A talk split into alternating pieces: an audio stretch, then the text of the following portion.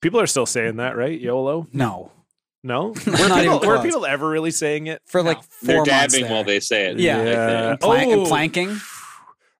Yeah. Oh, I'll plank. The Harlem Shake. Oh, Harlem Shake is still kind of sick, actually. Have you listened to the song recently? Oh, you're talking about the song. The song fucking bangs. Yeah. What about the Ice Bucket Challenge? Oh, I'll do that again. Okay. Oh, the mannequin challenge. Now that was cool. I forgot about that. Where we could have come into the Becca could kind of come into the studio and we're like frozen recording. We should bring it back. We could bring it back. Mannequin challenge. Yeah. Hell yeah. Dave, you get to do a thing. We start every show. I say start the party, Dan. You get to decide how I say it. So do you have a suggestion for how I should say start the party, Dan? Ooh. Let me think here. Let's see. Like it's not a test, Dave. Well, no, that's why I'm like, this is the first test of my improv skills. Immediately. Because all my first ones were like, well, there's funny accents, but that's awful. Well, we did. He just did a French accent. I just did a French accent. A Quebecois accent. Yeah, Quebecois I did, yeah. So you can do accent if you want. It's depending on the accent, I think. Well, that's true, yeah. Let's see. Yeah, let's like do it as a surprised Italian accent. Oh, surprised Italian. Yeah. Okay. Okay. Like right, the moon just hit your eye like a big pizza pie. Oh, that's how surprised I am. Yeah. Start to the party, Dan. Oh no, you got upset online. Looks like you're having a real bad time. Should've just ignored what I said, but now I've got proof that you read it. And for me, that's all I need. What I live for is the air that I breathe. 'Cause I'm rude, I'm mean, and I'm not sorry. Welcome everybody to the block party. You bet she's a fuck. You bet she's a fuck. You bet she's a fuck. Block party. You bet she's a fuck. I will tweet it a dog, and it's got you so bugged. Now you shout at seven.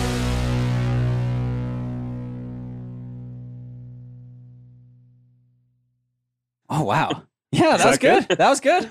Dan's Italian, so he's fucking furious right now. I'm part Italian. We just went through the boring decision of my name. It's like a quarter Italian, and I'll claim that because they're the funniest part of my ancestry. Was that good? Did I seem surprised? That was great. You seemed surprised. Great. Yeah. Okay. Yeah. I thought I was like worried. I was just threw something at you had to catch while you were saying. Oh, yeah. Okay. Yeah, that's good. It was perfect. Yeah. Okay. Nice. No, awesome. That was impressive. Yeah. Hello, friends, idiots, and friends who are also idiots. Welcome to your favorite podcast about social media and rejection. It is Block Party. This is episode number 158. I'm John. I'm Stefan. And we have a great guest with us. This is I would say, one of the longest time requested guests on the show. I would say we've been fielding requests to have this man on the show for a long time. And finally, it's happening. It's all here in front of us. He is a politics writer for the Washington Post. Dave Weigel is here. Hi, Dave. Hi, Dave.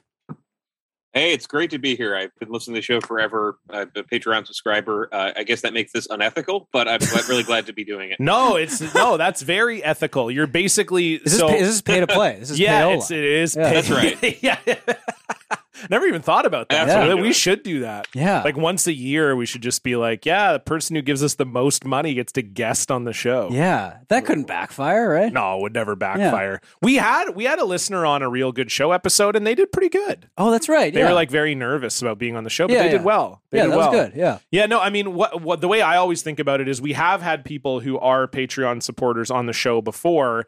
And it's just sort of like, we obviously pay you for your appearance on this show. So you're basically... You're getting your Patreon subscription for free now, essentially. Cancels it out. Oh, yeah. Great. Yeah. So that's kind of like... I'm glad good.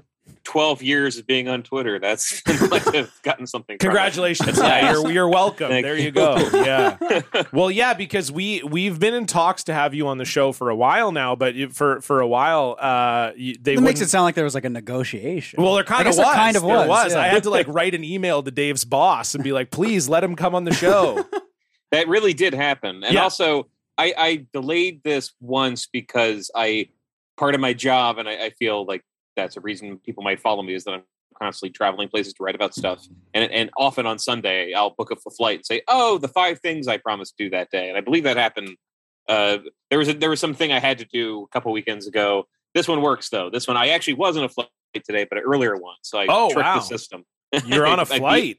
I beat the man, and I got off the plane. Where were you flying from? North Carolina, which had a lot of fun writing about gerrymandered districts. That's not a really funny subject. I imagine we'll talk about other stuff, but yeah. I had a good time. Right before that, I was in Arizona talking to Republican governors. All these things, man. I'm glad that people are amused by the things I say on Twitter and the way I cover this, because done a little bit differently, it's probably really soul deadening. But I have a good time. And I have a good time, and I try to learn things, try to write things, and everyone involved with this realizes there's a level of ridiculousness permeating everything. Yeah, everyone involved in what I cover is in the last 5 years, especially, is pretty aware that you kind of have to laugh at it sometimes. So there's my Twitter persona. Yeah, no, that's good. I mean, I will say gerrymander, maybe not funny, but the word. The word itself, I think, is pretty good. Very good word. Gerrymander. Yeah. It's a long word. Like, where does that even come from? What's the word origin there? Oh, I was like, that was rhetorical. You're like, well, actually. But no, it comes from this 19th century Massachusetts politician whose name was actually Gary, and it got mangled for all time, which I'm a little sympathetic to. Oh, is that where Parks and Rec got the joke? I believe they did. Yeah, that's funny. Because and the district itself looked like a funny monster. It stretched all around Massachusetts, and that's just what things are like now. I mean, the power to draw congressional maps is in most places with the legislators who belong to one party or another, and they just kind of dare each other to draw the most rigged maps possible. So I was in North Carolina, which is like a 50-50 state, and Republicans drew only 3 seats for Democrats out of 15. And then Illinois is the opposite. And so that's one thing you end up covering through politics is people not really saying out loud, haha, we're going to screw you over, but coming up with fun bureaucratic, dodgy ways to say that. And me going and talking to them and explaining what happened. Yeah.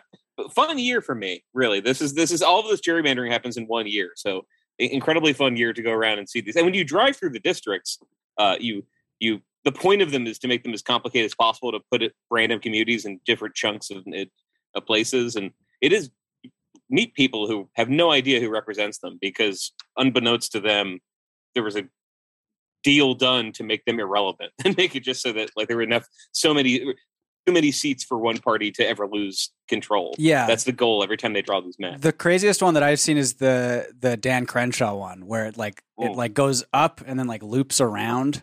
And it looks like almost like a question mark or whatever. And there's a lot can't, like drive straight lines through them, and they don't connect communities. There's a thing where a little chunk of a city will stretch out eternally into rural areas until there's just enough Republicans, and then Democrats have their way to do the same thing. I feel like you guys don't do Canadians. I should say you guys are the representatives of Canada officially. I don't think you guys do this, right? No, I don't think we don't. Just the Parliament can say, you know what? It'd be great if the Liberals never, ever lost ever. So let's just rig it.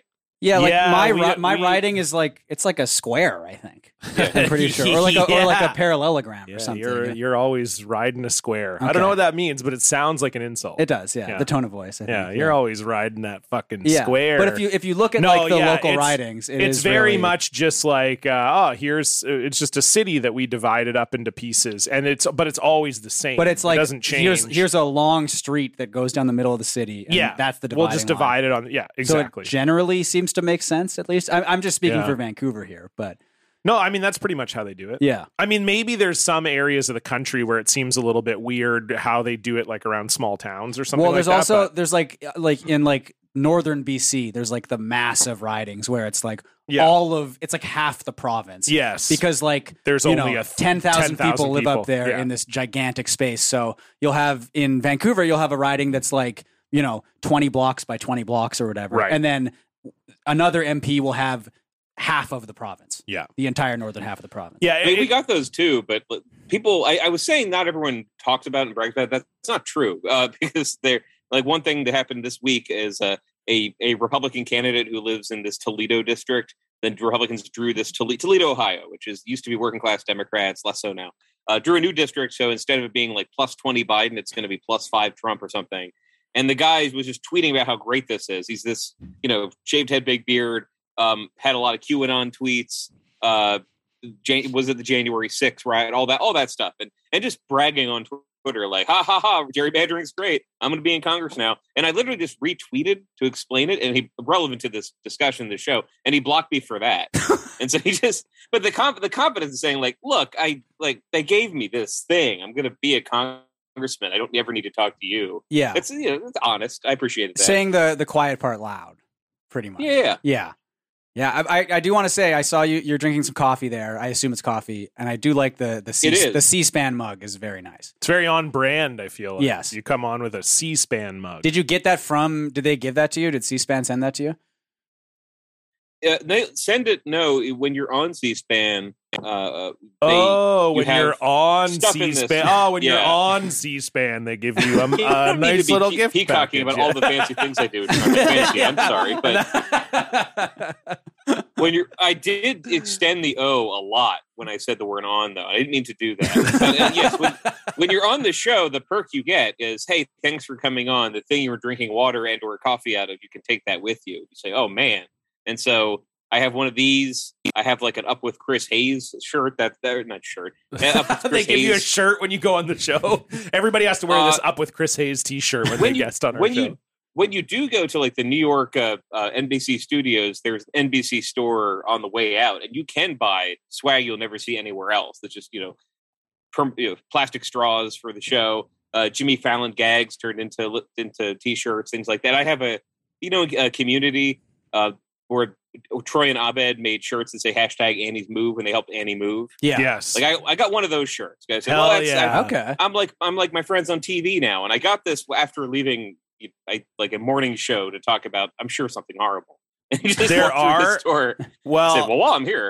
There are comedians who will do that. If they do like a late night appearance or whatever, they'll buy the merch, but I think they act like they were given it, but yeah. I feel like it's kind of like and maybe they were. Maybe I shouldn't say maybe when you do stand-up comedy on, Conan or whatever, you get a little gift basket, but I can remember there was a comedian I know who did it and then was wearing the like whatever I can't remember what show it was, Jimmy Kimmel maybe or Conan, I don't remember, but then was just like wearing the hat around town for like 6 months after. Move. Why not? Yeah, I mean, yeah. I got no issue with it, but it would just made me laugh because I was like, did they buy this hat though? Yes, because that would be very funny. Yeah, if you go on and you buy, and you still have to buy it. Yeah, and then you wear it around. I mean, like, hey, I was on this. I'm at the point now, but I still wear my Just for Laughs badge when I do shows. Yeah. So I'm at the point now where if I think the ideal gift for me now is a coffee mug.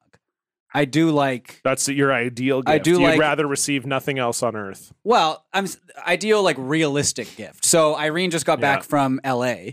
Yeah. And she brought me back some nice coffee from Joshua Tree and a nice a metal coffee mug, one of those metal ones. Oh, but see, doesn't that feel like those are kind of really hot? Yes. I was going to say, aren't those just mostly for camping? They're not really like... They essentially, I think they are, but I sort of like that outdoorsy feel to them. And I think I am getting to that age and that point where I like a gift that is like practical too. Sure. I think it was a couple years ago where...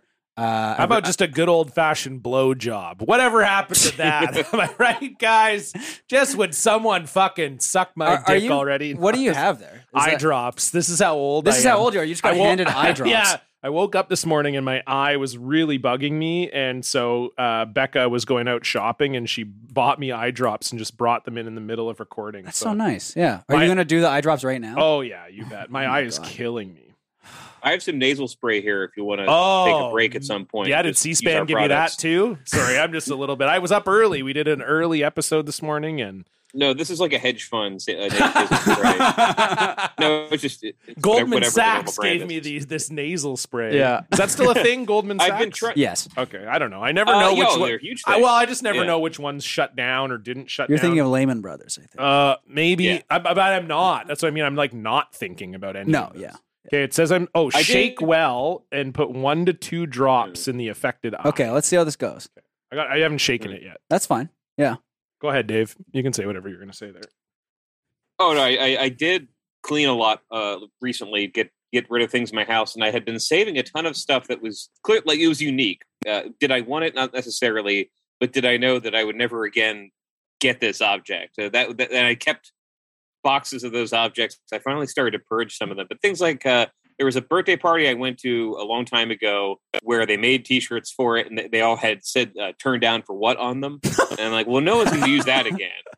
So do I want to keep this forever, or do I want to say, we had the memory, I'm going to let it go? And with a lot of political stuff. I mean, I do hang on to a lot of political merchandise for the same reason. Like, no one's going to go reprint this, like do a special edition 10 years later of this campaign button or whatever.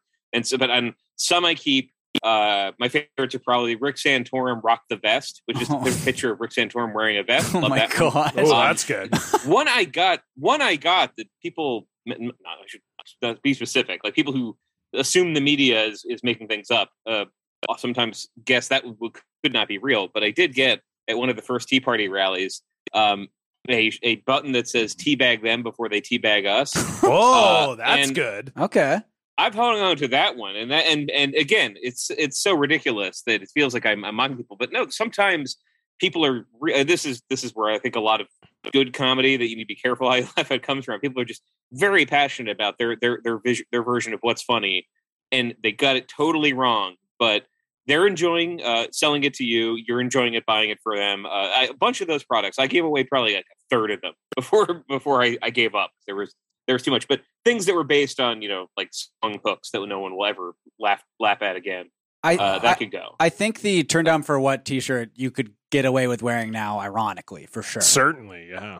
Has it been long enough? Yeah, probably. I think so. Yeah. Also, just a great song. Yeah. Still, I mean, no one ever. Yeah, even unironically. Yeah, no one was ever like, "Well, I don't like this song." Yeah, it just was kind of like a meme sort of thing. Yeah.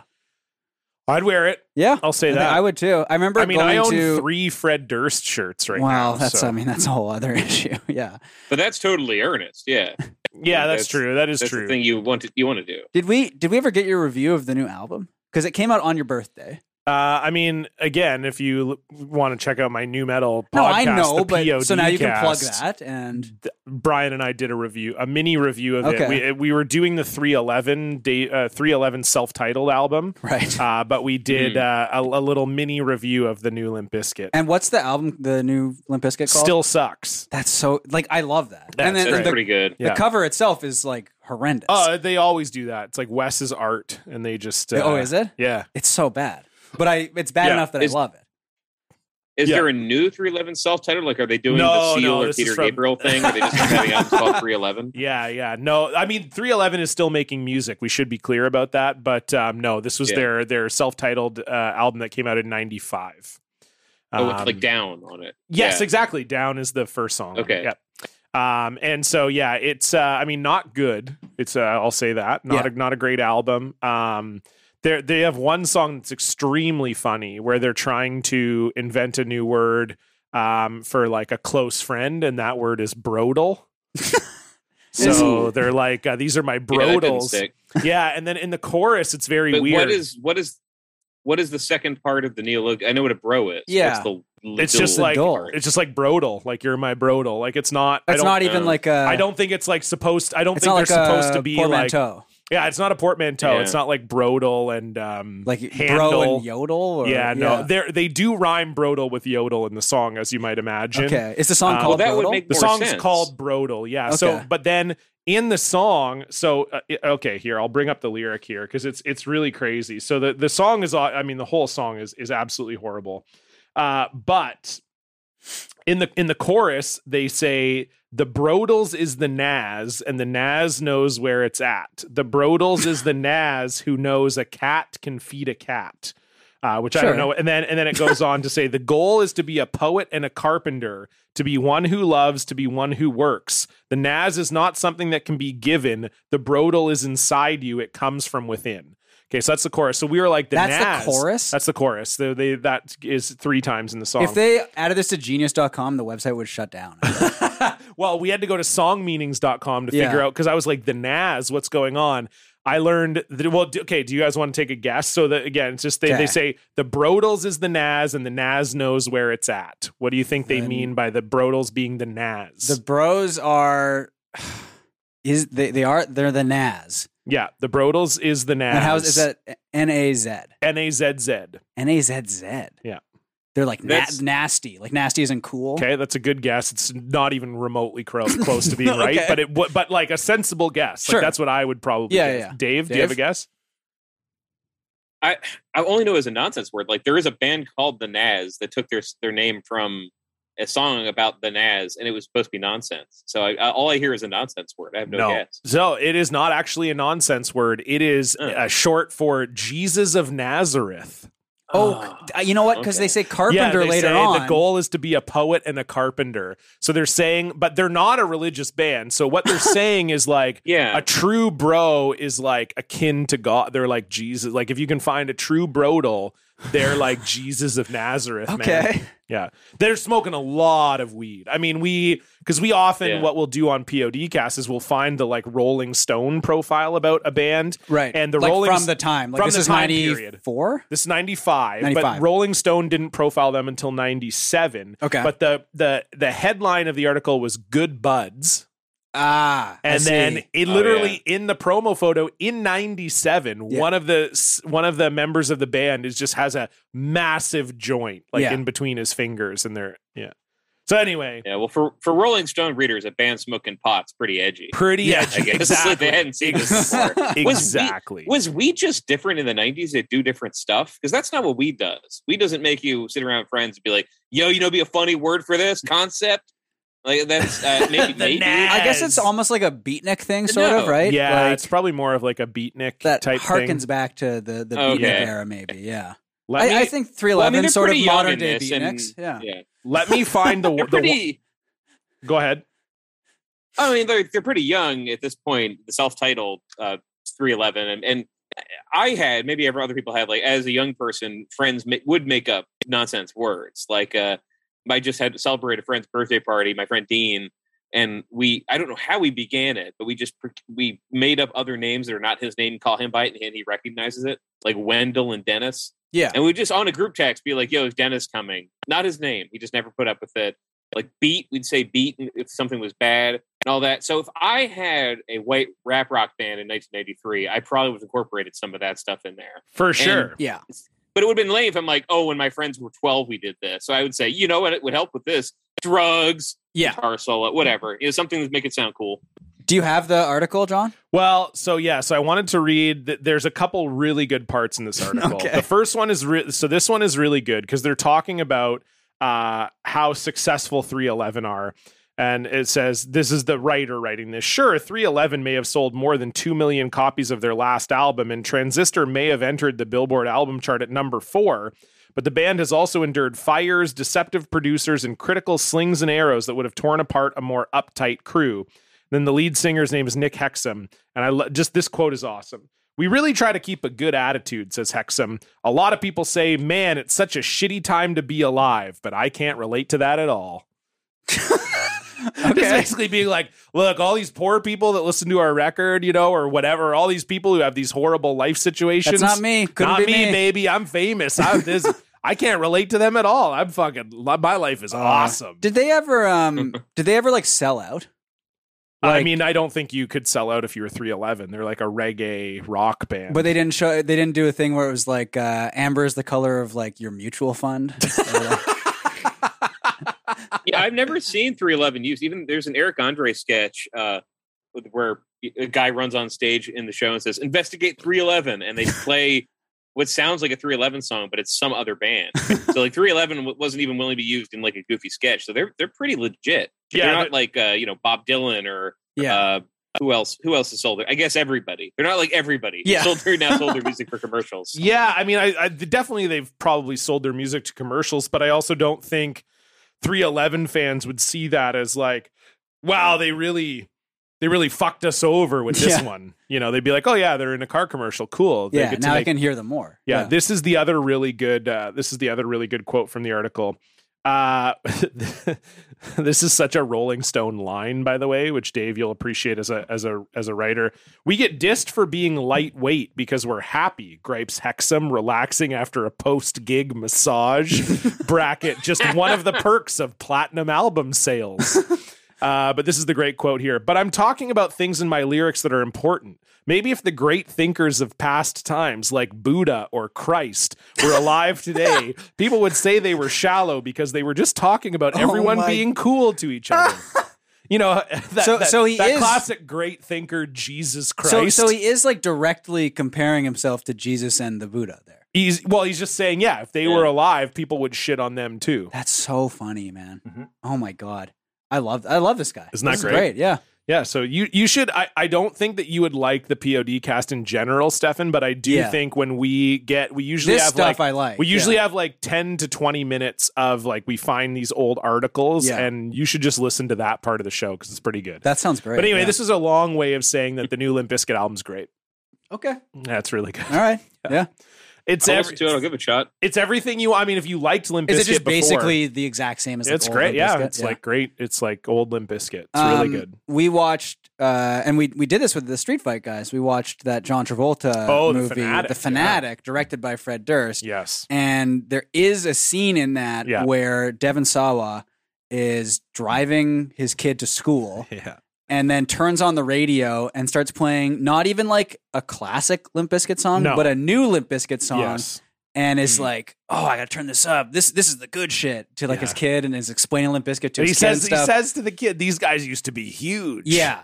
But is one of those songs on the album? Because that was like 2 or 3 years ago. Yeah, but no. So that was just like a B-side or something. So, well, I mean, we don't have to get really too into the weeds about Limp Bizkit. I would love to be honest. Well, so they have their own version of Chinese democracy. So it's called. So their last album before Still Sucks came out in 2011. It's called Gold Cobra. Yeah. And for the last 10 years, they've been working on an album called Stampede of the Disco Elephants, and they've played different songs off of that purported record live.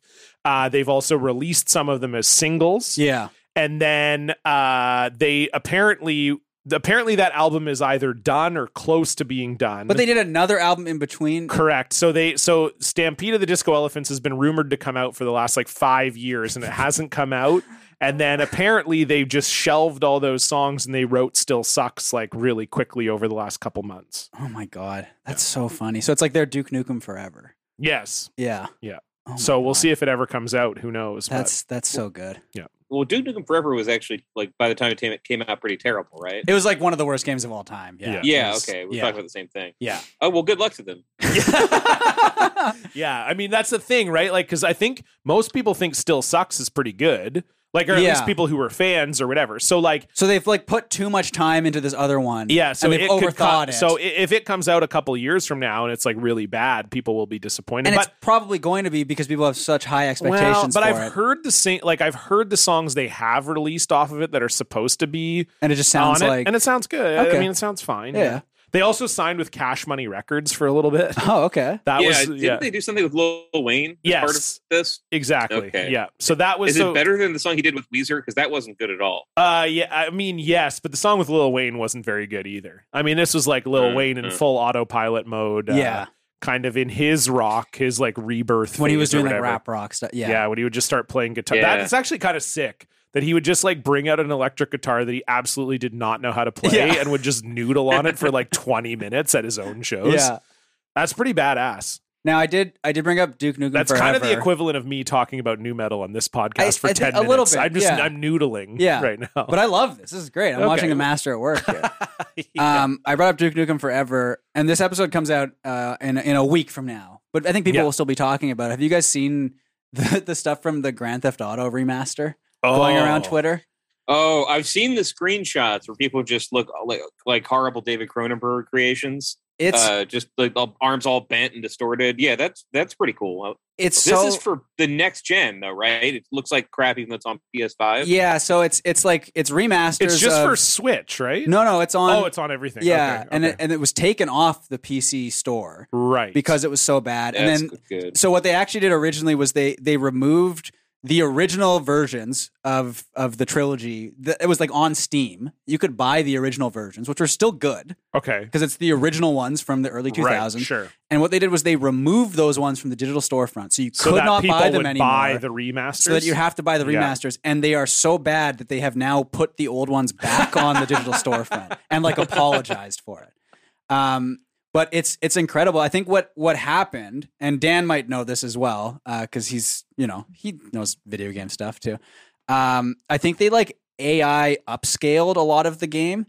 That's dangerous. So, that's what they did with Cyberpunk, where we're going to use AI to populate this city, and everyone's just phasing through walls like a mutant. Yeah, and then the other big thing is obviously with games like GTA, a lot of the fun of it is that there's like funny like storefront names and like signs and stuff, right? Right. But because so much of the stuff is being AI upscaled, like the words are like not being added properly, or they're like mirrored and like backwards or something, and so you're missing like all of the aesthetics of the game itself. And then the two funniest things I've seen are I think it's in GTA San Andreas, the rain, where it's just like these white sheets of rain coming down and you actually just can't see what's happening when you're driving around.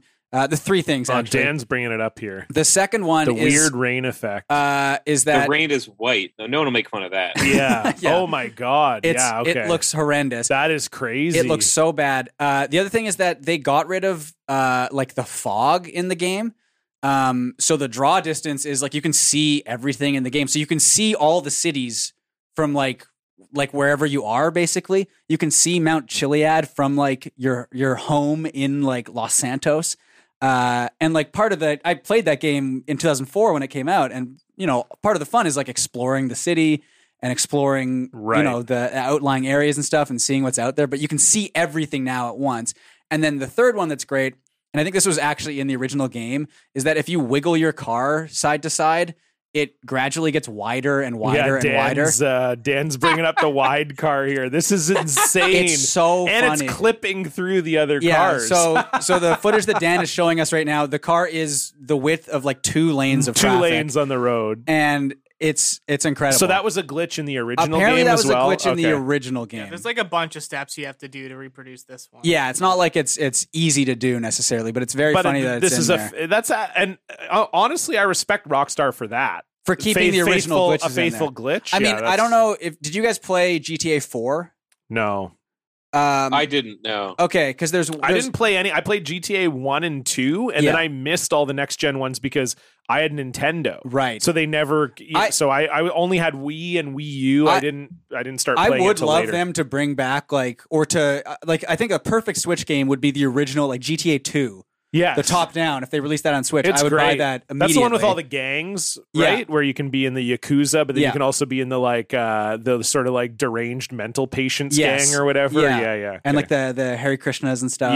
Yes. But in GTA 4, there is a glitch on the first island where there's a playground with a swing set, and if you drive your car into the middle of the swing set at a certain angle, it launches your car 1,000 feet across the map, and just absolutely destroys it. But it's still drivable.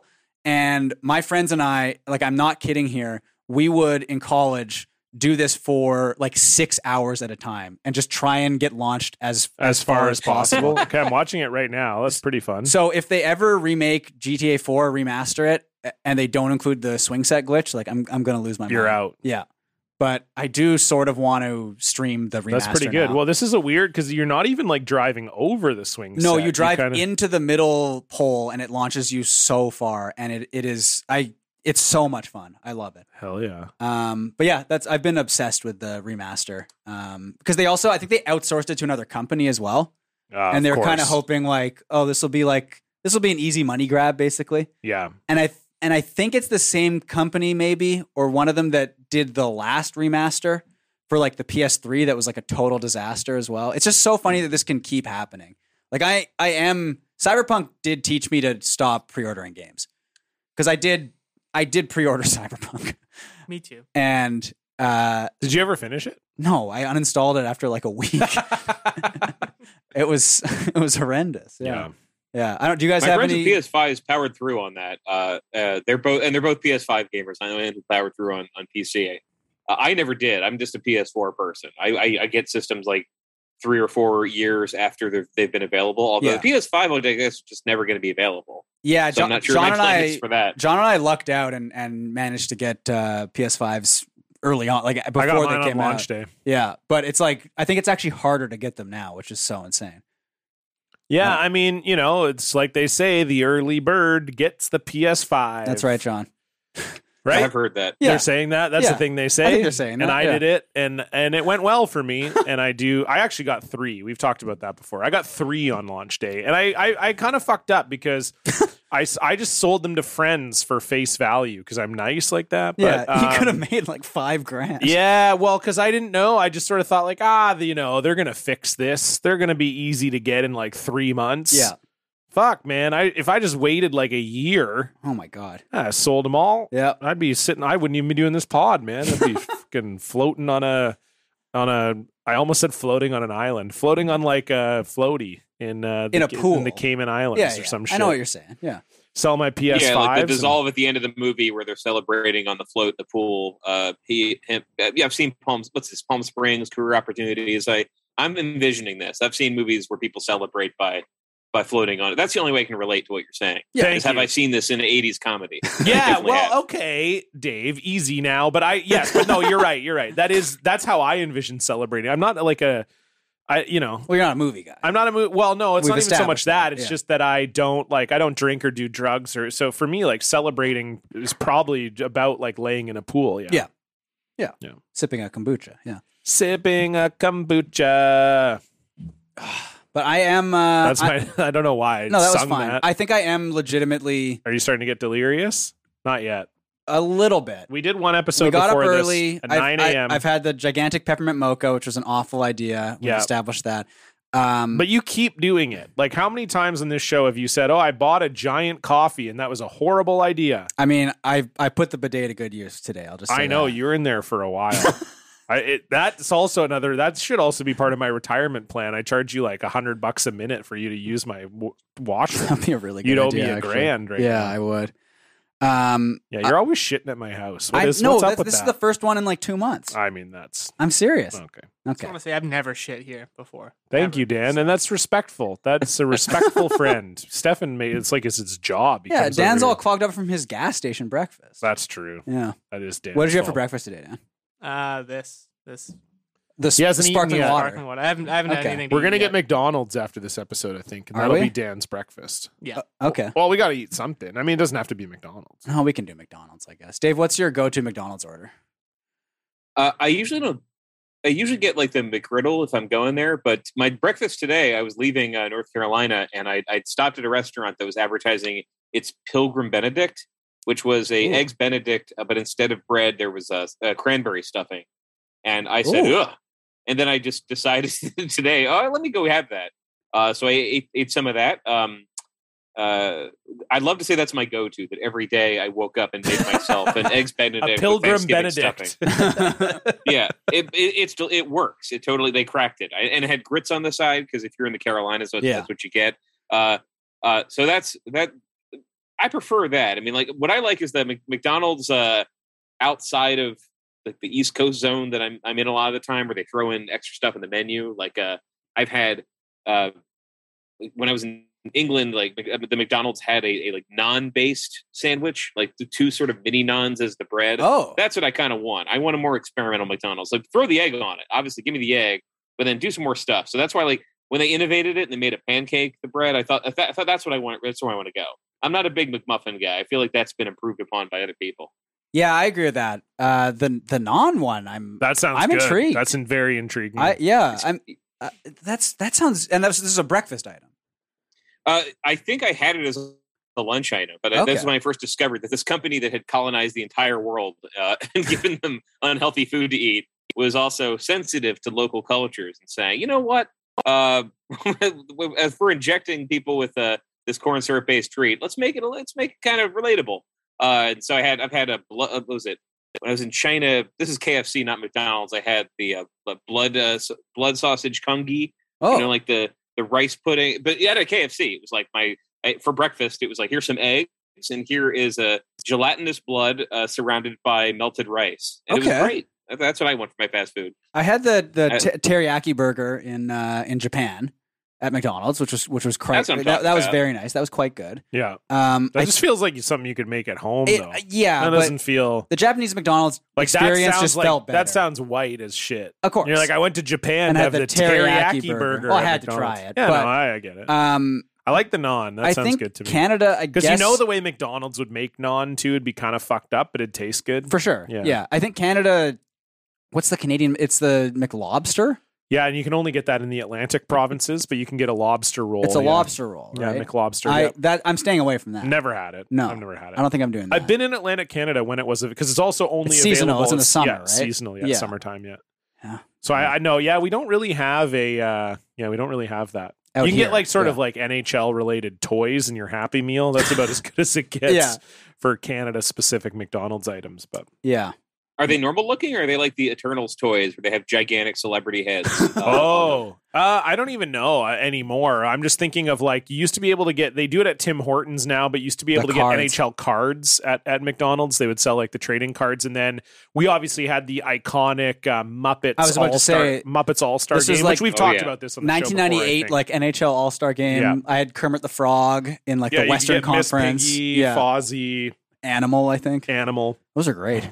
They were really good. They weren't, pardon me, you had to pay a little extra, if I remember. They were like big. Because they were like a big stuffy. So I think it was like $2 on top of your Happy Meal. Back when McDonald's cared. You know? Yeah. How dare they not care about me anymore? Speaking of not caring about things, let's move on to our social media updates. What a good segue. Boy, was it smooth. Stefan and John are going to bring you the news. Prepare for a feast of rarefied takes.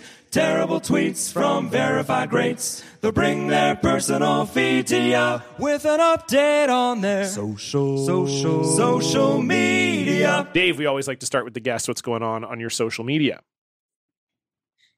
I've expanded my social media presence. Sorry, I started to laugh. Not because I was joking, because that sentence came out of my mouth and I realized how stupid it sounded. But I have.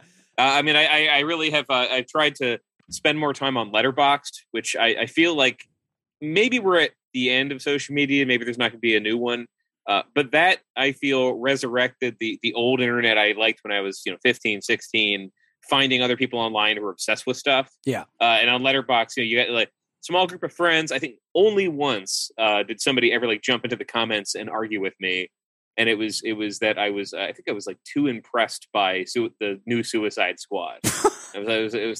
I think I was too salutary, and the guy said some version of "you are wrong, sir," but like with curse words. Yeah, but that's it over like years on this site. So my new thing on Twitter, my thing is more kind of retweeting and lurking because anything starts an argument. It's not really, even if I've gotten better at seeing an argument happen on Twitter and saying, "Wait a second, I can do literally anything else." It took me a long time to do that, and sometimes anything else is just going to a different social media. But Letterboxd, my thing. I resurrected a Substack because somebody who emailed me said, "Hey, I liked your short-lived Substack, and I didn't intend to drop it." So I've gone back there and written up some stuff because I just have a lot of time in front of screens and a lot. No, I do. I mean, I'm in airports and I'm in places where I'm seeing things I didn't expect, and I've tried to be a little bit more thoughtful about recording it and publishing it in places just. Partly for, when my brain is melting when I'm old and I want to remember what I did. But partly just I feel like it's fun to just, if you're going to consume the content, right? And we're all doing that. The whole economy is about making people consume content, making them want more of it. Have you seen all 12 episodes of the show yet, et cetera? And I feel like if I can't look at something and say, this made me feel something that makes me want to write down that thought, then why am I watching it? Why am I I'm trying to get idle, junky viewing and listening out of my brain. So that's it. I mean, all my social media now has been the same stuff I would be saying on Twitter, but on social networks where other people who all have obsessive thoughts about the 10,000 movies they've seen. I like Letterboxd. Like I do. I'm not on there yet. I'm like I'm interested in joining it potentially. I mean, John, again, you don't watch movies. I'm not a movie guy. The only thing that how do I say this? The only thing I would say is that the thing with Letterboxd to me, and I agree with you in some respect, Dave, where it does feel like the old internet where you felt like, oh, I can just be a blogger about this and whatever, you know, which feels cool, but there are some no expertise. Let me publish it. The one thing I don't like, and I've seen this a few times, is where people will use their own Letterboxd reviews as like a way of replying to tweets or like quote tweeting. And that is a sickening disease. The crossover between the two. It's just the, you know, someone will have like a tweet and they'll be like, oh yeah, you know, this movie was this, but I thought of this about it. And then someone will be like, oh, I don't agree with you. And then they'll be like, oh, well, I don't agree with you. And then they screen cap their own Letterboxd review of the thing and be like, this is my full opinion on this. It's like, fuck off. Who cares, man? Like, that's just a little, like, you know, fucking Roger Ebert wasn't doing that when he was alive to win arguments. I'm copy and pasting my own review at you. Like, that's an annoying way of interacting with people, I think, where it's like, you're already in a one-to-one interaction. Why would you be then bringing your own review? So that side of Letterboxd, I don't like, but I agree if you're like a big, and I know people are very obsessed about movies and have a lot of opinions about them. I think it is like, it would be a fun way of compiling opinions about that. And I feel like I could get into something similar for music for sure. Yes. I think with Letterboxd and like that sort of thing is, you have like a specific thing just for movies now. And like, it does sort of harken back to when there were like forums and like message boards and stuff, which you don't see as much anymore. And like Twitter is like every message board for every conceivable topic in one place. Right. Yes. That's why it drives me nuts is even I'll spend more time on Reddit because it's like, oh, if I talk about Sekiro, somebody's not going to jump in and say, what about Israel? Why is this game still being sold in Israel? Yeah. Any comment, anything over 10 comments gets to be about Israel. The Letterboxd too. The only spinoff I've seen, the only stream crossing has been this account. I think it's called. It's insane Letterboxd. I think it's like Letterboxd or something like that. That just I think it's branched out, but it usually just captures a really stupid review that may or may not be stupid on purpose, and that's it. It's just a picture of that. I've really gotten into the Twitter accounts that are here is an artifact of the internet. We just laying it on the table for you. It's like in a museum with the all white walls and a little podium. Those kind of Twitter accounts where it's just a screenshot of something dumb. Maybe you saw like Michael Gunn emoji on Twitter does this with just like people he finds on Facebook. The one less than perfect shot. If you're into movies, just is people submitting really, really just dog shit. CGI unfinished. There's a lot of these where it's a shot from Venom where you can see Tom Hardy's face and you see as if kind of like stenciled on the beginning of the CGI Venom mouth coming in, stuff like that. I've gotten into just no arguing. Here is something stupid. We're all going to admire it and then move to the next room and look something else stupid. That's the Twitter. That's perfect. That's what Twitter should be. I definitely like that. And like animal pictures. And that's all I need really. I think my favorite Letterboxd review is the one of the Joker, where it's just, this happened to my friend Steve. And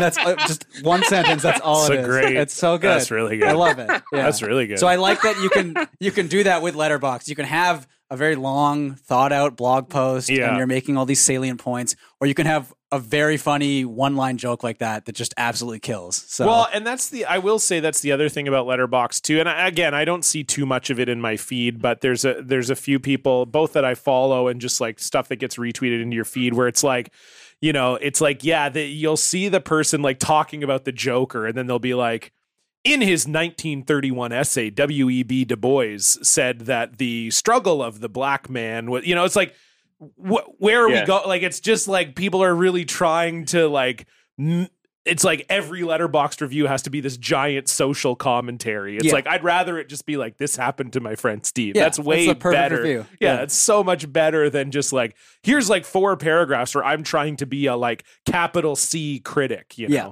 Yeah, I agree with that. I think, I guess this sort of segs and it goes into my social media. Segs? You know, segues. Sort of segs?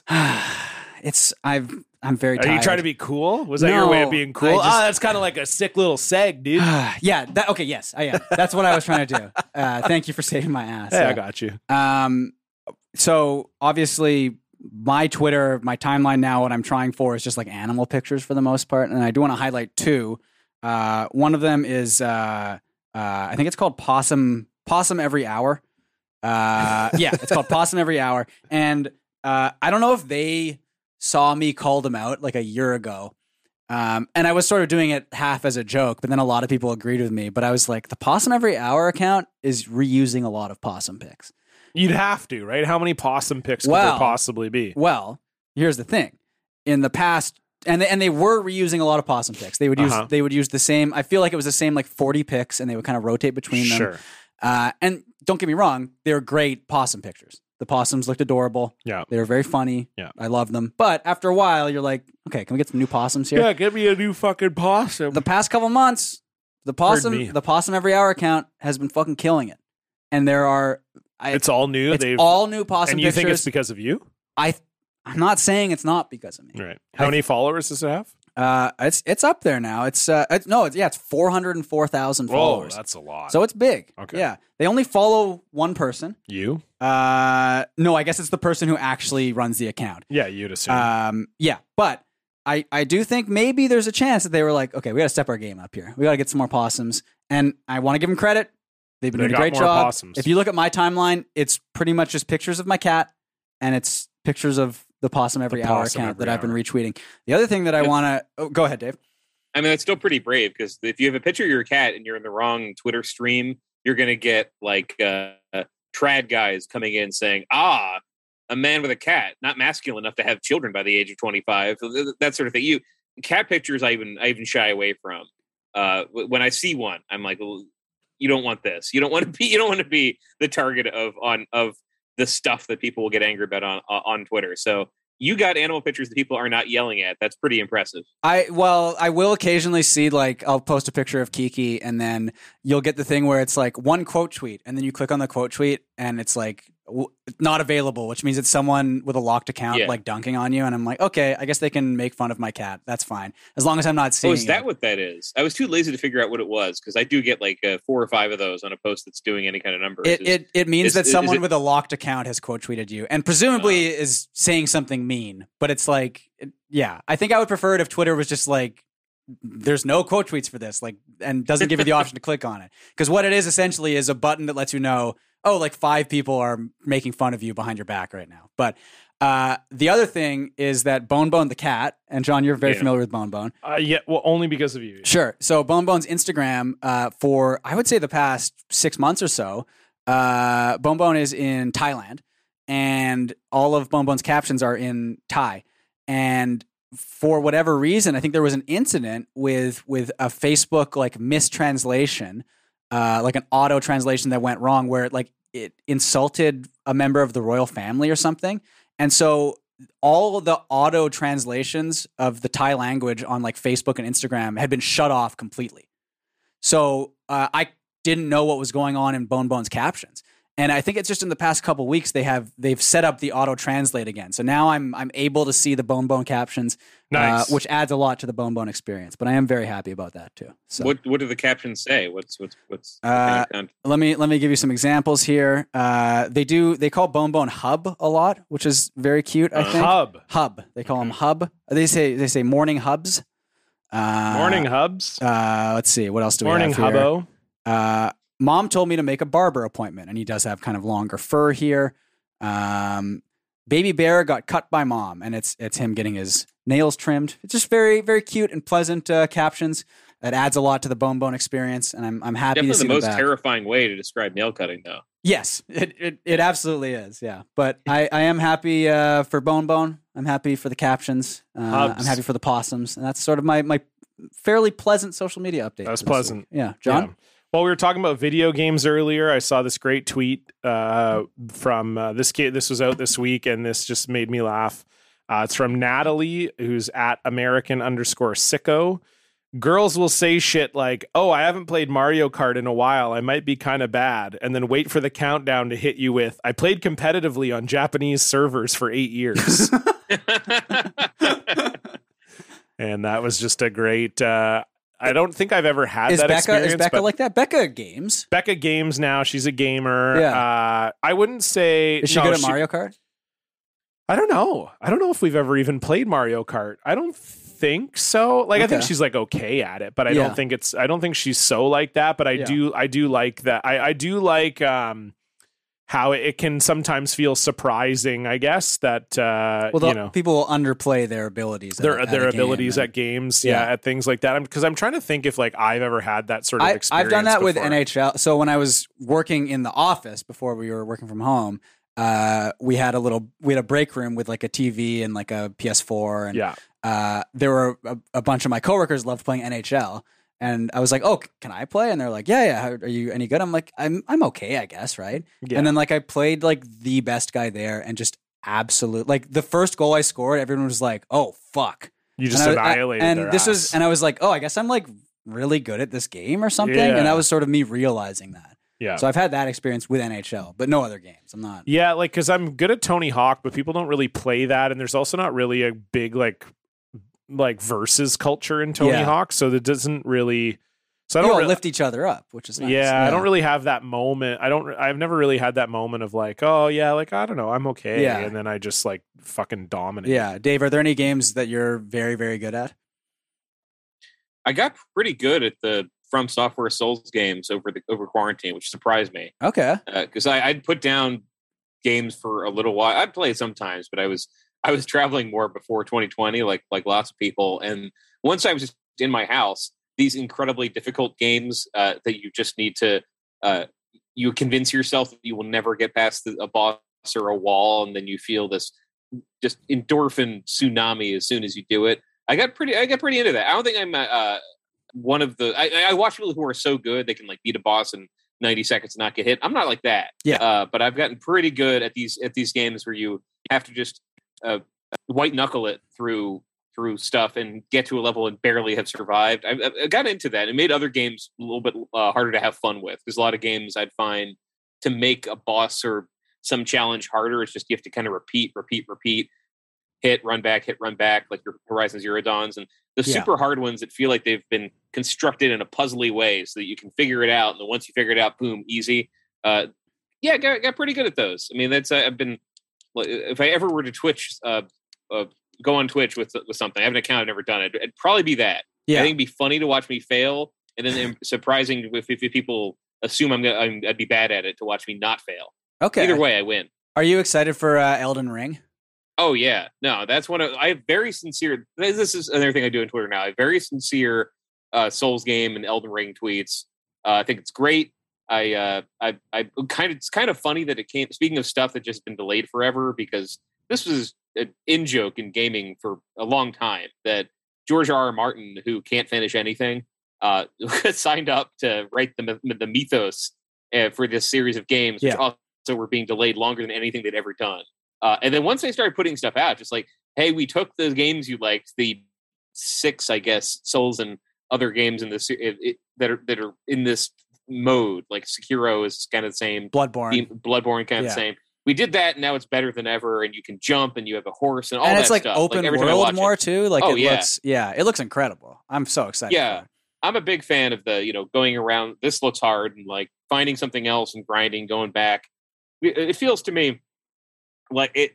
That's when I feel most like I am channeling the book I'd read as a kid. The very formulaic.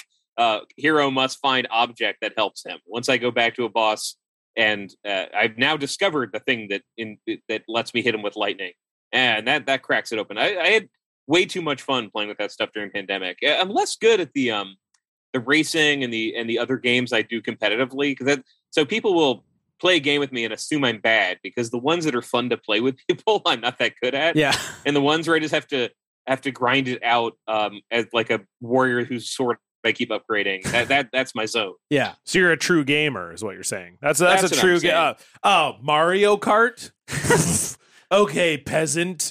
Maybe if this was the final boss battle in Blood Demon 9 or whatever, Bloodborne. Yeah. Bloodborne. I know what it's called. Okay. I'm doing bit. You're doing a bit. Yeah. Doing a bit. Thanks, guys. Thanks, both of you. I like Bloodborne the most. Am I so unfunny that was?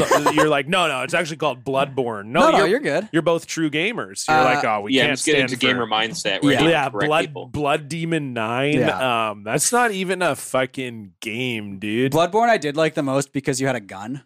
I think. Yes. And it was a bit faster paced. I remember watching you play Bloodborne and I was like, this is not for me. It's too difficult. I think Elden Ring you could maybe... Not that it's even too difficult. I just don't enjoy that. Elden Ring, though, I think you might like, because you do like those open world sort of... Yeah, yeah. This seems like a bit more... it seems a bit more accessible, potentially, for non-Souls. I have too bad of a temper. I can't... That's definitely true, yeah. I can't... Okay, calm down. No, in terms of video games. Yeah, yeah. No, I do. You're a nice guy outside of games. No. But I... So, yeah, I just... I can't...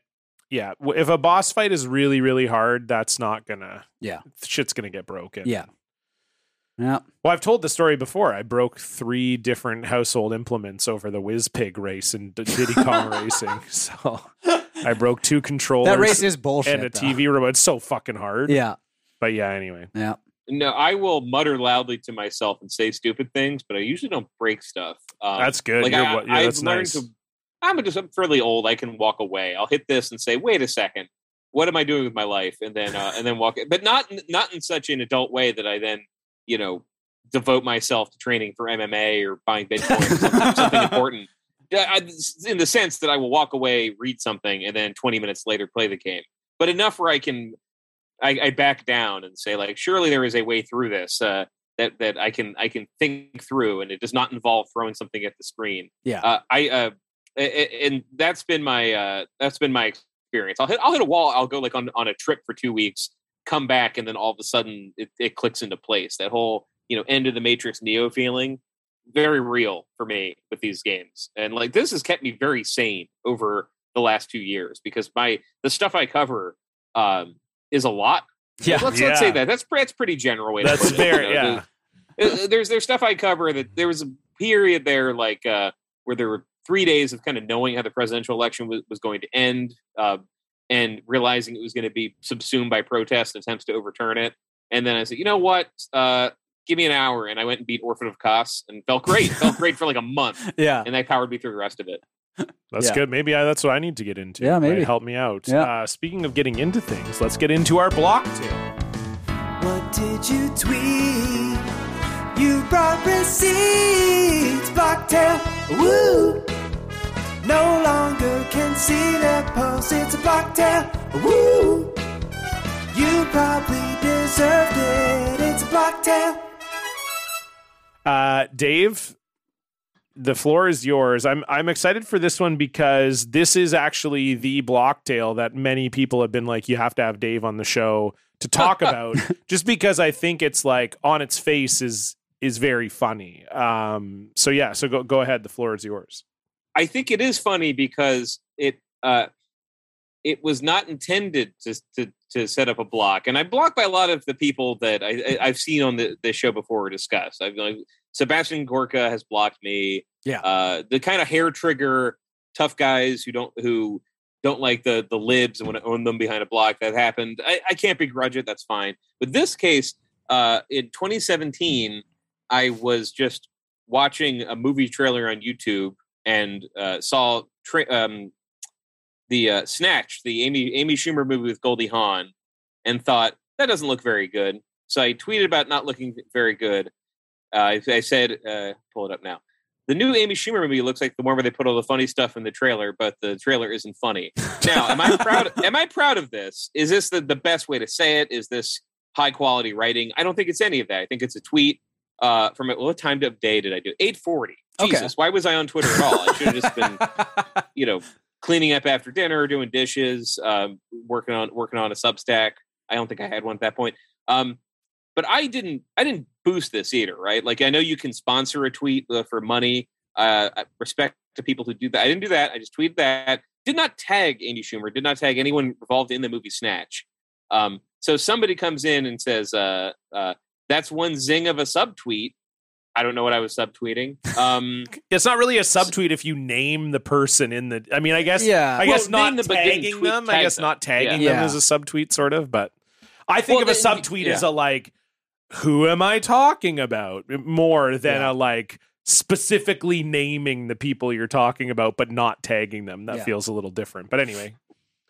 Oh, absolutely. It's just, and people in the comments seem to agree with me. They're all, you know, cis white men. That's who I like to hang out with. And then that's at 8:40. And then at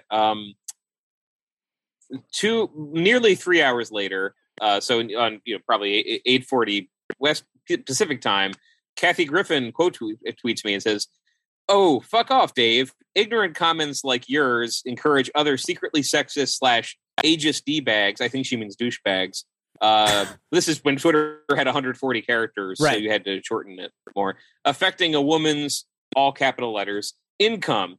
And then she tweets at Goldie Hawn and Amy Schumer. And this is one of those moments on Twitter I realized, well, I at the back of my mind, I realized I'm on a message board with everybody. Like, yeah. The president's on this message board, and Amy Schumer's on this message board, and people who I think I went to high school with and can't stand are on this message board. Yeah. So she tags in them. I don't think I got any, and I respond to her.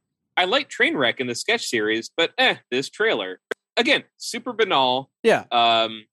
And somebody tweets at me, this fellow, Sean Montgomery, who, let me look at him. His bio is CTO by trade, but I should be internet famous. But who knows what his bio was at the time. Dave needs about 2 million people to call him, he says. And he creates an image, like a zoom in of my phone number on my Twitter account, which I've taken off since then because Donald Trump, went after me, and a bunch of people called the number for that reason. Yeah. A little bit more important that Trump never blocked me. Amy Schumer did. So at some point in this, Amy Schumer is aware of the tweet, blocks me, and has it's never been unblocked. I don't think she's really at fault in this story. I think this is a case of how you don't really need to just belch out every single thing you're thinking. Yeah. And there are days on Twitter when that's absolutely what I'm doing. Like I cannot maybe past tense, where that would be what I would do, what I was doing. I'm kind of off the clock. I'm thinking about pop culture, the thing we all love, and I say, "Hey, celebrity who's on this, you suck." But I didn't direct it at her. I just it got back. This happened before. This happened on Letterboxd once, where I said something was lousy, and the person who created it found that and sought me out. And look, as somebody who writes for a living and wrote a book, I remember vividly the one really negative review the book got. And I definitely, the guy, I don't think he was on Twitter, but there was a guy I was on the fence of me blocking him or not. He kept trying to pull me into arguments. And the fact that he linked to that thing, I said, that's it. So I understand what Amy Schumer, as a fellow thought leader and celebrity, I understand why she blocked me. I'm not how dare she have such thin skin? I just, as an incident on Twitter, it felt like a great example of all the reasons that site is so stupid, because no one needed to say, hey, well, certainly no one needed to go to Kathy Griffin and say, "You see what this guy just did?" Yeah. Kathy Griffin probably didn't need to say, "Hey, friends, you see what this guy just did?" They had other problems with that movie, mainly that it's not very good. Yeah. And I think I saw it in a plane afterwards and was like, "Yep, my instinct that nothing funny was going to happen in this movie was correct." But Schumer, is she kind of semi-retired, raising her kid now? Is that what's going on? Kinda. She started a cooking show in the pandemic on the Food Network because her husband or partner, father of her child, I don't know if they're married. I think they're married. Is a chef. Right. So they started a Food Network show in the pandemic where he was teaching her how to cook. Yeah. I think it's also possible that she blocked you for the reason of I don't want to just deal with all these replies, interactions that this stuff is getting. And, oh, that's legit. Yeah. That's something so banal, as you said, just blew up into that huge of a deal. And I think it could probably be as simple as she's I just don't want to deal with this right now. Hit the block button, and then yeah, I've done that. I'm not. Yeah. I really don't. My ethics on blocking are. Twitter is again this big gigantic public space, not really public though. It's you can get in for free, but you don't need to talk to somebody. It's, yeah. It's, if you've ever been in a corner at a party with somebody really obnoxious, you can just not talk to them anymore. I've done that twice, I guess. And if you want to block somebody because you just don't want to hear from them ever again, that's fine. And there's people I try to maintain a relationship with. The old don't. you follow them, but you mute them so that they don't get onto. Okay, good. That's not just a crazy person thing. I think I've muted about 1,000 people that I follow. Yeah, because you're like, I don't want to offend this person. And also, like, in a lot of cases, I might like them. I just think they have, like, their Twitter is annoying. Or they just, you know, maybe they even have good posts, but they just post too much or something. Yes, that's a big one for me, too. Yeah.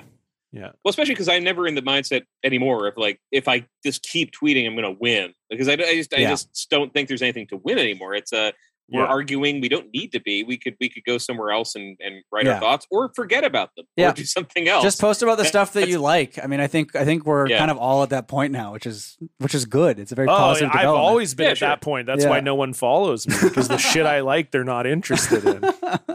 I'm like, hey, you know me from this podcast about the internet. Here's 5 tweets about the Toronto Maple Leafs. Yeah, please enjoy.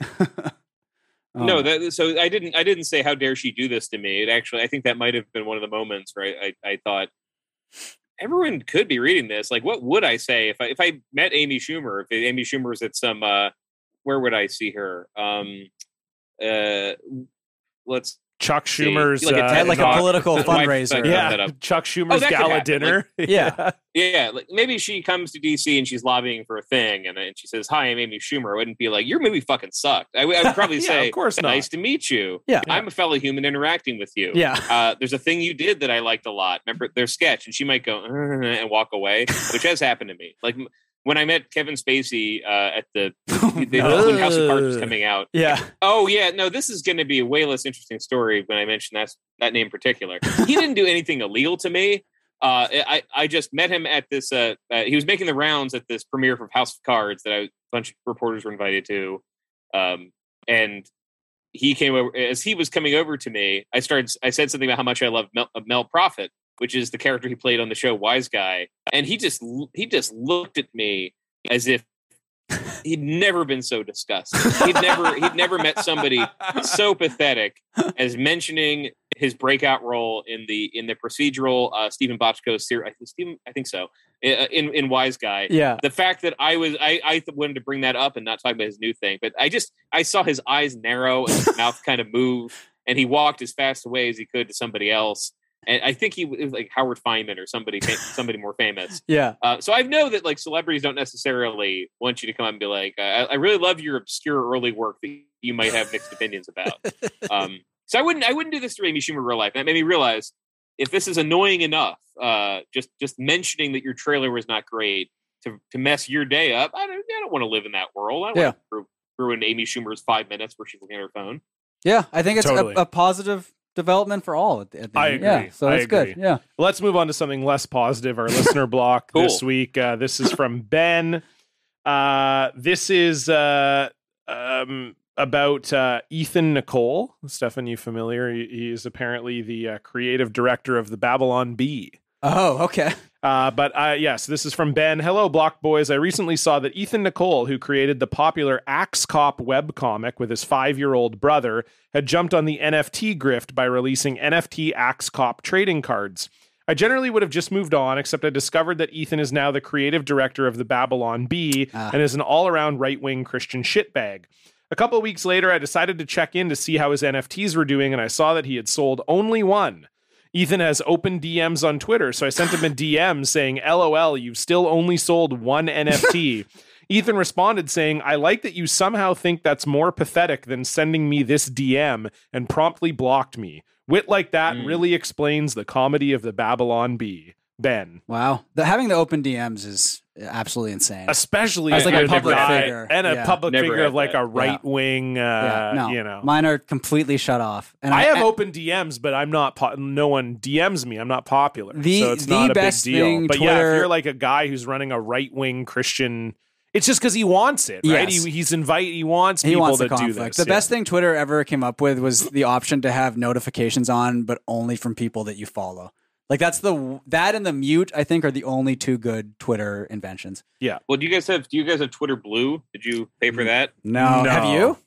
I did. Okay. It's so the main feature, I think that it gets described as you can edit your posts. It's not really what it does. What it does now is it basically creates like an airlock for posts. So if I'm going to tweet something, reply, like whatever it is, like not a retweet, but like a reply or whatever. Yeah. I have the option of basically, let me try something. Yeah. Let me go again. I have the option of hitting tweet and there being like a little buffering window. I feel like it's 5 or 6 seconds. And if you feel like it in that time, you just click it again and like spot the typo or think that's a stupid tweet. Which I've definitely used that before. I've definitely been, it's I think like 11 o'clock. Let me respond to click. Nah, let me not respond to that. Yeah. It's great. Okay. Is it worth paying money for on Twitter? Probably not. But that is the main new thing they added. I think it is like that's the last feature Twitter did, like a premium, but by definition, where I said, good work. The thing that we wanted for a version of what we wanted for 10 years. Yeah. Everyone's tired of like a tweet having a typo and that being either that being the only thing people care about or it's becoming popular and you're just associated forever with being unable to spell. Yeah. No one likes that. So they fixed it. I feel like most people who want the edit button, though, are like, it because you'll see people replying, being like, oh, give us the edit button. And it's someone with like 15 followers. Yeah, they don't understand the implications of the edit. Well, the other thing, too, is yes. I mean, I remember posting on forums and message boards where you could edit posts and like titles of message boards and getting a bunch of people to post in a thread and then renaming the title something that like it was like post in here if you have like hyper gonorrhea or something, right? Yeah, exactly. So like that's what I would use an edit button for on Twitter. Yeah, but obviously this is more like these people don't understand. Are you sure you want to send this post option? Yeah. And I think that's a bit better. Is your brain broken? Yeah. Yeah. And if your brain is broken and you want to send in a listener block, you can do so at blocked@blockparty.com, or you can fill out the form on our website. You can also donate to the show at patreon.com/blockparty. $5 a month gets you access to 3 bonus episodes every single month. We just recently posted Paranoia, our third installment of that series. We're currently playing with Carlos Maza, Carla Ma, and Raquel Belmonte, and of course our DM Josh Bergel. It's been a blast, so you can check that out. And we've got ad-free episodes. We've got a great Discord. We're back doing live episodes now as well. We just did one a Family Feud episode a couple weeks ago, and in January we'll have another live show on Zoom. So go and check that out for all of that. If you want to follow us on Twitter and Instagram, it's @BlockedPartyPod. And, you can just do little things to help out the show. You can rate it, you can review it, you can subscribe to it. Or if you like the show, just tell a friend. It's that simple. So Dave, we're here at the end of the show. And you know what that means. It's time for our top 3. 2, 1. 3, 2, 1. Uno. Mustard. 3. Socks. 2. Girlfriends. Uno. Now, Dave, you were nervous about this. You were saying that you weren't sure, if you were going to be able to come up with something off the cuff. But I have faith in you, Dave. Yeah, I believe in you. What's going to be our top 3 today? What I kept going to was bumbling sidekicks, everybody's favorite bumbling sidekicks. Oh, that's good. A classic trope. It was in my mind. It was in my mind because I saw, like everyone else, I saw the Eternals, and even in a movie that's about spoilers, creatures that are protecting humanity over the course of all history, for 10,000 or odd years, they cram in a bumbling sidekick. They cram in a guy who Kumail Nanjiani keeps calling his valet, which it's actually an accurate term. I'm not sure I'm shaming him for this. Who just has lovable hijinks. He's in all the meetings where they talk about the end of civilization and literally destructs the planet. They just kind of forget to come out of the room. And I notice as movies get more formulaic, I mean, they've been a little bit more formulaic, but we all know that there's more. Let me say the word algorithm so I sound smart. The algorithm has told them like what is successful, what's going to go. So I was thinking my favorite bumbling sidekicks. Okay, great. Okay, that's all good. Of pop culture, crap from everyone. That's enough for you to books, movies, NFTs. I imagine some of the monkeys are sidekicks. Yeah, I haven't paid enough attention. Okay, what's your number 3, Dave? Well, I think I was going to do Short Round because I think he was Short Round is obviously the sidekick in the best Indiana Jones movie, Temple of Doom, who I think got a lot of hate. Mostly deserved, and it's kind of I've warmed to him since then. I've kind of warmed to Short Round. No reason that a tiny boy gets involved in all the hijinks, the danger he's put in, the murder he has to witness, not cool, human sacrifice, things like that. But, you know, he's got an iconic hat. He's funny. He tells Dr. Jones not to be too horny to do his mission, which, I mean, I think he phrases it a bit funnier than that. But, you know, short round, he's a, you know, he's kind of gets in some hijinks, so he's not as bumbling as you could be. But I decided that I just liked his energy. Okay. Well, my number three is also from Indiana Jones, and I think he's fairly bumbling, but it's Salah, who played by Jonathan Rhys-Davies. Oh yeah, that's a good one. And he's great. He's in the first and the third. And he's just a lot of fun. He's got the fez. And I would say he's relatively bumbling. I wouldn't say he's fully bumbling, but he's on the bumbling spectrum. To some degree. I wouldn't say he's a full idiot. He's not fully bumbling, but he does bumble in some instances, and he's great in it. So yeah, that's my number one, my number three, John. Number three, bumbling sidekick, Art Garfunkel. Am I right, guys? No, I'm just kidding. This is going to be really hard for me because I don't like hero movies. I don't like movies in general. But I know you said it can be from anywhere. So this is going to be, like I said, this is going to be a real struggle for me. But I'm going to go with, my number three is going to be Dwight from The Office. Okay. I know it's like cool to hate on The Office now or whatever, but still a good show for me. Still enjoy that character. Dwight kind of played perfectly by, Rainn Wilson, good chemistry with Steve Carell, Michael Scott. And, you know, I think people forget. Good character. And he bumbles for sure. Oh, he's a big time bumbler. He's a big bumble daddy. So that's that sounded weird. But anyway, that's my number three. All right. Your number two, Dave. My number two, I'm going to pull from comics. There's a lot of these guys. I mean, there's a lot of the wingman, like your Foggy Nelsons, Daredevil's got, who they get him. They screw up sometimes, get him into trouble.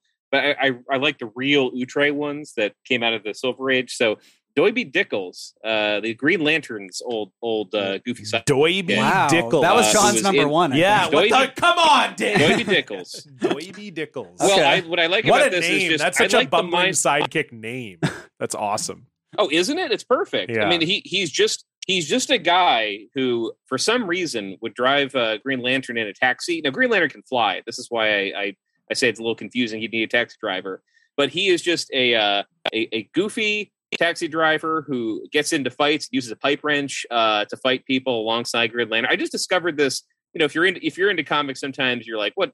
Let me go back into the origins, the raw stuff." And it turns out they all were really dumb before. Like that was they were for kids. Like the '80s grim and gritty comics that I grew up with were preceded by how do we make this as slapsticky as possible? So Doiby Dickles is I think he walks so other goofballs could fly.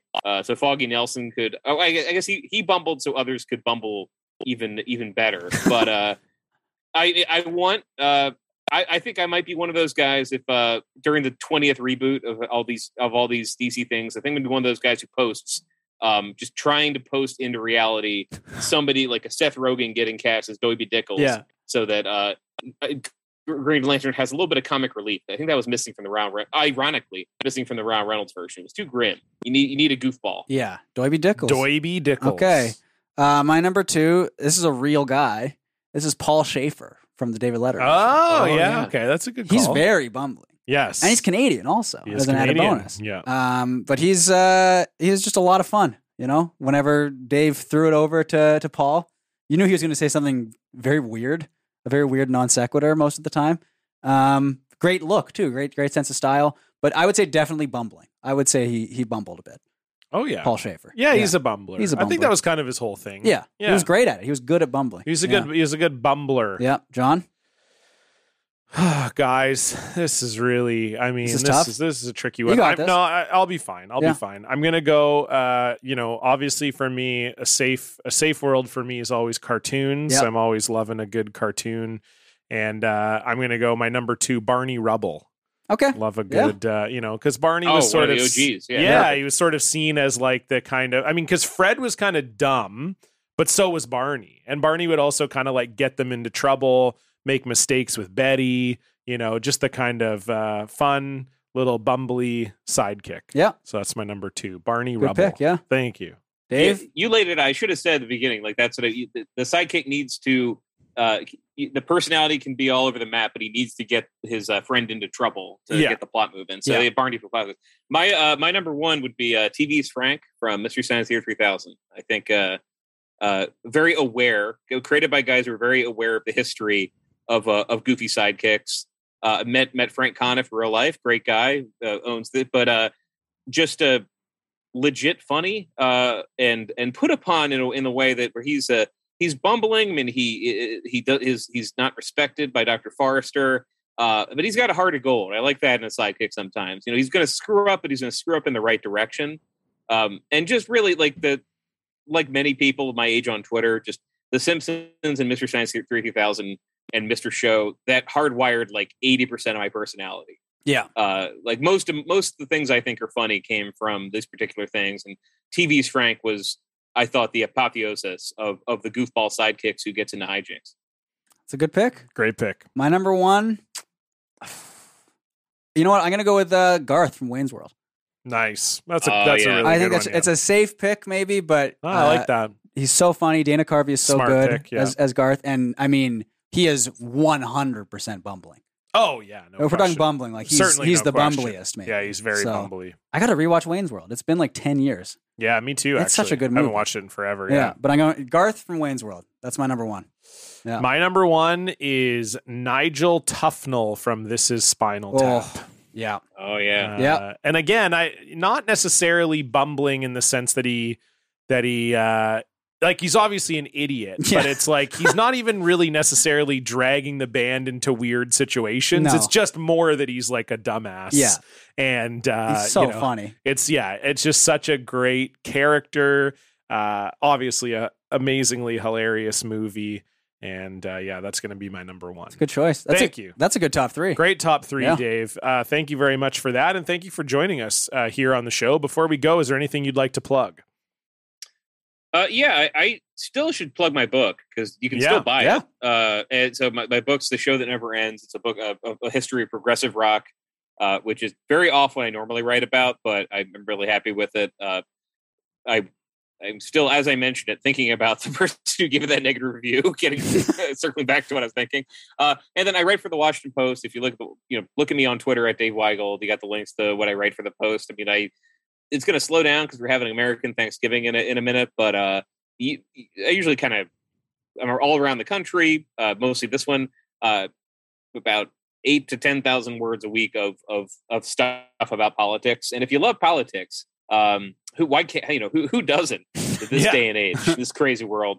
My approach to it is as much as I can, let me see this stuff in person. This is kind of weird. And so if I try to be a little bit, on the news, but getting really having a really granular look at why people are doing this stuff, what the personalities, like the things that don't make any sense that I need to explain. So just read the good old Washington Post. And if you subscribe to Twitter Blue, as I did, they have some kind of deal that I didn't know about where there are certain news sites where you kind of sneak around the paywall if you're following, if you're following a link on Twitter. Okay. I don't know how it works. It does seem like a scam, but not like an expensive scam. It's like $2 a month or something. Yeah. Nice. So if you're going to be like, I don't like the paywalls, shut up. Just, pay for it. Even pay Twitter. None of that money goes to me. It's just sucking my time and my livelihood. Just pay, but read the damn articles. That's my advice. Beautiful. Right. There you Excellent. Go. So give Dave a follow. Everything is there. Read his book. You can follow us on Twitter, Instagram at Block Party Pod. You can also donate to the show at patreon.com/blockparty. And we'll see you back here next week. Goodbye.